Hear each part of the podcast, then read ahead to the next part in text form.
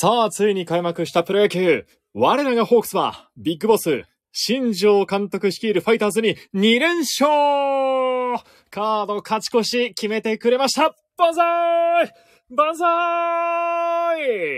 ということで、今日はこの子、ごめんなさい。今日はこの曲からいっちゃいましょうか。高野道!行けよ男たちチャンスだ燃え上がれ俊足コーナーで突き進めそれが高野道さあ、毎週土曜日に放送しています。ラジスポ始まりました。テレビアナウンサーの桜井ジョージです。ホークスは2連勝良かったですね。開幕戦は昨日だったんですけども、新外国人ガルビス選手の逆転満塁ホームランということで非常に劇的な、またドラマチックな決着ということになりました。えー、僕自身はですね、ちょっと3度目のワクチンを接種した影響もありまして、ちょっと熱が出てしまって7回で寝てしまったんですけども、まあ勝利を願ってね、えー、とこに着いたんですけども、そしたら8回、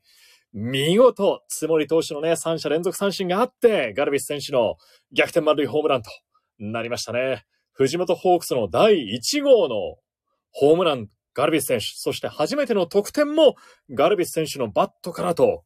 いうことになりました。えー、開幕戦での満塁ホームランというのは、ホークスでは2013年の本田選手以来。まあそしてね、新助っ人の一発となりますと、往年のフォークスファンならね、ミッチェルを思い出した人もいるんじゃないですか ?95 年、西武との開幕戦でしたね。打ち合いとなった11対10のゲーム。ミッチェルが打って勝ったというゲームですよね。うん。本当にオープン戦ではガルビス選手、まあ、首をね、寝違えてしまったり、なかなか、え思うような出場機会もできず、えー、ちょっとね、えー、心配する声もあったと思うんですが、やっぱりね、シーズン始まったらスイッチがカチってね、こう入ったんでしょうね。えー、素晴らしいバッティング見せてくれました。で、藤本監督がですね、まあこう、ガルビス選手が来日してから、あの、言っていたのが、自分の成績よりも、まあ、ガルビスはチームを優先するっていうのは非常に珍しいタイプの外国人なんだよなということは、藤本監督よくね、オープン戦の試合前とかに話してました。で、今日柴原さんにもちょっとお話伺った時にも、あの、柴原さんと、あのー、1、2番を現役時代組んでいたダイハード打線時代のバルデス選手、最強の2番打者とホークスファンでは語り継がれていますけども、実はあの、バルデスさんも最初はオープン戦では全く打てなかったんだって。ね。いうことを話してたんですよ。あのバルデス選手もやっぱり最初は来日して日本のピッチャー、まあ、変化球が主体だったり、えー、このね、組み立てというか、そこに非常に苦労したんだけども、そこに自分なりにこう研究して慣れていって、えー、結果を残すことができたということなんで、ですからガルビス選手もオープン戦ではなかなか、まあ、ホームランもありましたけどね。えー、ただなかなか結果は出ませんでしたけども、ホームランはないか。ごめんなさい。ホームランはなかったですね。けども、えー、なんかね、まだ大丈夫なんじゃないかなっていう気はします。そして、振り返ってみれば、あの、先週、広島とのオープン戦をテレキューで中継した時に、言ってましたよね。あの方が。達川さんが。ガルビスはどうですかねこれからに向けてって残り2試合か。あの時点ではオープン戦。結果はどんなことが求められますかね？みたいな風に僕は聞いたら、いや、大丈夫大丈夫みたいな。結果なんていいんだみたいな。話をしてましたし、心配ないんだっていうことをガルビス選手については話してました。で、あとね、あのー、試合の前には、あの、ベネズエラ出身なんですよね、ガルビス選手って。で、ベネズエラの外国人はみんな成功してるだろうっていうふうに、えー、達川さんが僕に言ってくれました。まあ、例えば、ホークスで馴染みがあるといえば、カブレラ選手であったり、あとは、ペタジーニ選手であったりと。いうところもあのベネズエラ出身なんですよね。ベネズエラ出身で、しかもこう、チームを思う、その心意気というか、その精神面が非常に日本向きなんじゃないかということを、達川さんも話されていましたので、ああ、まさに、今の時点ではもう予言的中したなっていうような気が、えー、今日朝起きて思いました。で、あのー、以前このラジスポにゲストで来ていただいたのぼせもんの鍋さん、高藤芸人ということで、お呼びして、最速の開幕スタメンというものを2月の時点ですかね、予想していただいたんですけども、どうだったのか、的中は。結果発表します。まあ、スタメンが9人ですから、9人中、ぴったり打順を当てたのは、柳田選手、グラシアル選手、栗原選手。まあ、ここはね、レギュラーも固定と言われてたから、当たるとは思うんですけども、7番の松田選手、そして8番の上林選手というところを鍋さん当てていました。ですから9人中5人的中、1、2番、そして6番、9番を外していますので、えー、お笑い芸人としてこれ正解なのかは 鍋さんに聞いてみないとわかりませんが、まあね、あの時も固くいきますというふうに言っていたので、固くいった分ですね、クリーンナップ、そして7番の松田選手、8番の上林選手というところは鍋さん、正解でした。はい。さあ、そして今日のゲームですよ。今日の開幕2戦目、東山投手が先発で良かったですね。今日はいいピッチングしてくれました。で、打線の方も、昨日はね、ちょっとファイターズの投手陣、細かい系統、ちょっとね、ビッグボスの常識破り、型破りな系統に戸惑いましたけども、今日は栗原選手がホームラン打って、柳田選手、グラシアル選手もタイムリー放ってますんで、今日はクリーンナップが揃って打点を上げたというゲームになりました。で、その後を受け継いだ又吉投手が一席後初登板。そして藤井投手も、えー、支配下登録されまして初めての登板。ちょっとね、悔しい結果にはなりましたけども。そして森投手が2日連続のセーブということで、えー、森投手現在143セーブペースでございます。はい。すごいですね。うん、スピードがね、ちょっとまだ足りないとか、いろんな声がありますけども、まあ、しっかりとゼロに抑えてくれていますので、まあね、ここがシーズンが始まってもさらにさらに調子を上げていってほしいなと思っております。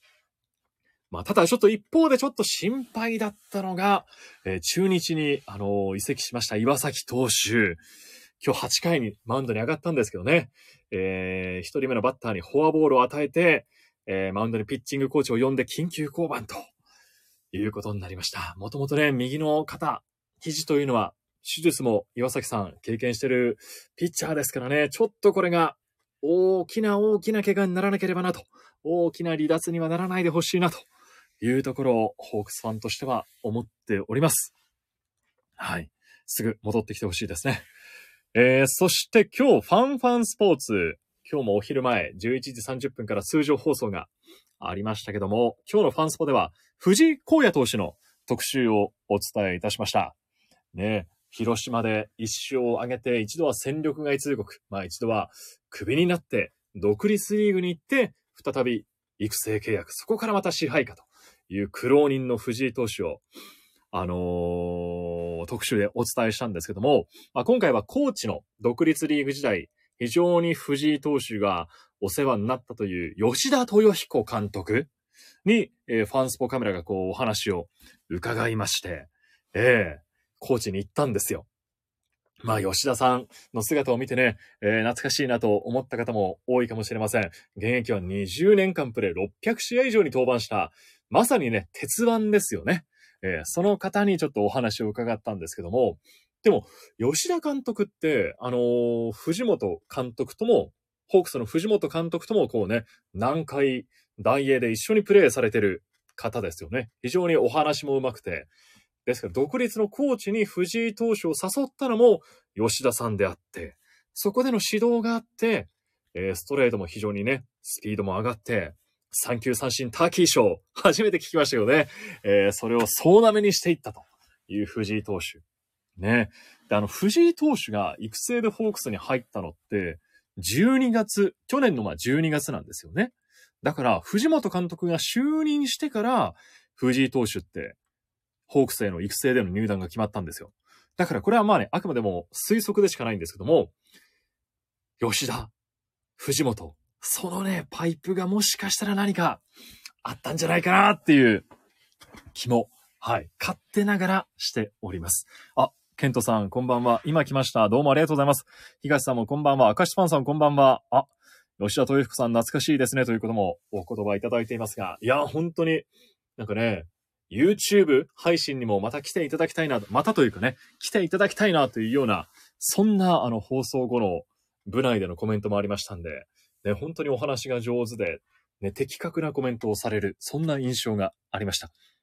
でもその吉田監督について今日ね、あの本番前にゲスト解説が今日柴原さんだったんですけども、あの柴原さんに、あ、コーチで今監督務めているのが吉田豊彦さんなんですよ、みたいな。ね、うちの今日のメインのディレクターからお話が柴原さんにあったんですよね。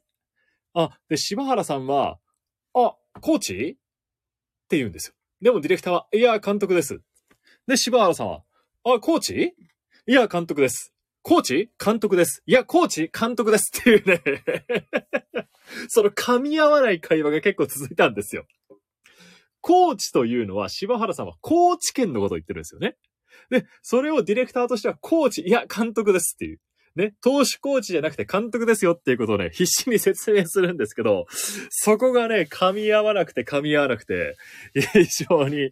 はい、裏ではちょっと笑ってしまいましたね。で、僕が、あ、高知県のってことですよねみたいな風に、ちょっと割って入りまして、えー、どうにかね、落ち着いたんですけども。まあ確かにね、コーチって聞くと、まあ野球の話をしてると、ピッチングコーチとかね、打撃コーチとか、そういう風にね、聞こえますけども、高知県の方のコーチだったという、はい、こぼれ話でございました。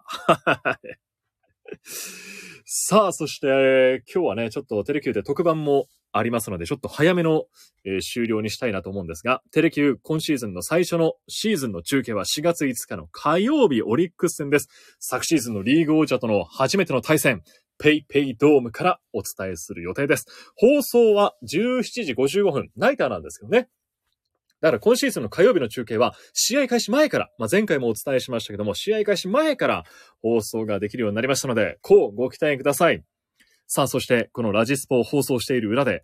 テレキューでは現在地上波でクイズ72市区町村ここはどこ？放送してますので、こちらぜひ、まだまだね、ここから見どころたくさんだと思いますので、今回は2時間半っていうね、非常に長尺の番組となっておりますので、アナウンサー陣、ゆうきさんがメインのナレーションを務めて、僕と中島だったりも、あの、クイズの方でナレーション参加していたりしますので、ぜひそちらも楽しんでいただけたらと思います。そう、明日はね、杉山投手、ケントさん、先発です。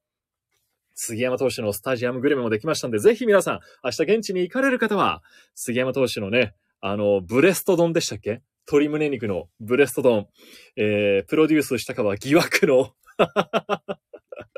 健康的な非常にね、メニューが、あの、できておりますので、そちらの企画も今 YouTube に上がっておりますので、ぜひご覧いただけたらと思います。さあ、それでは、また来週、2021年度最後の放送でした。新年度、またお会いしましょう。今日も途中からでもお付き合いいただいた方、ありがとうございました。それでは、また来週です。失礼いたします。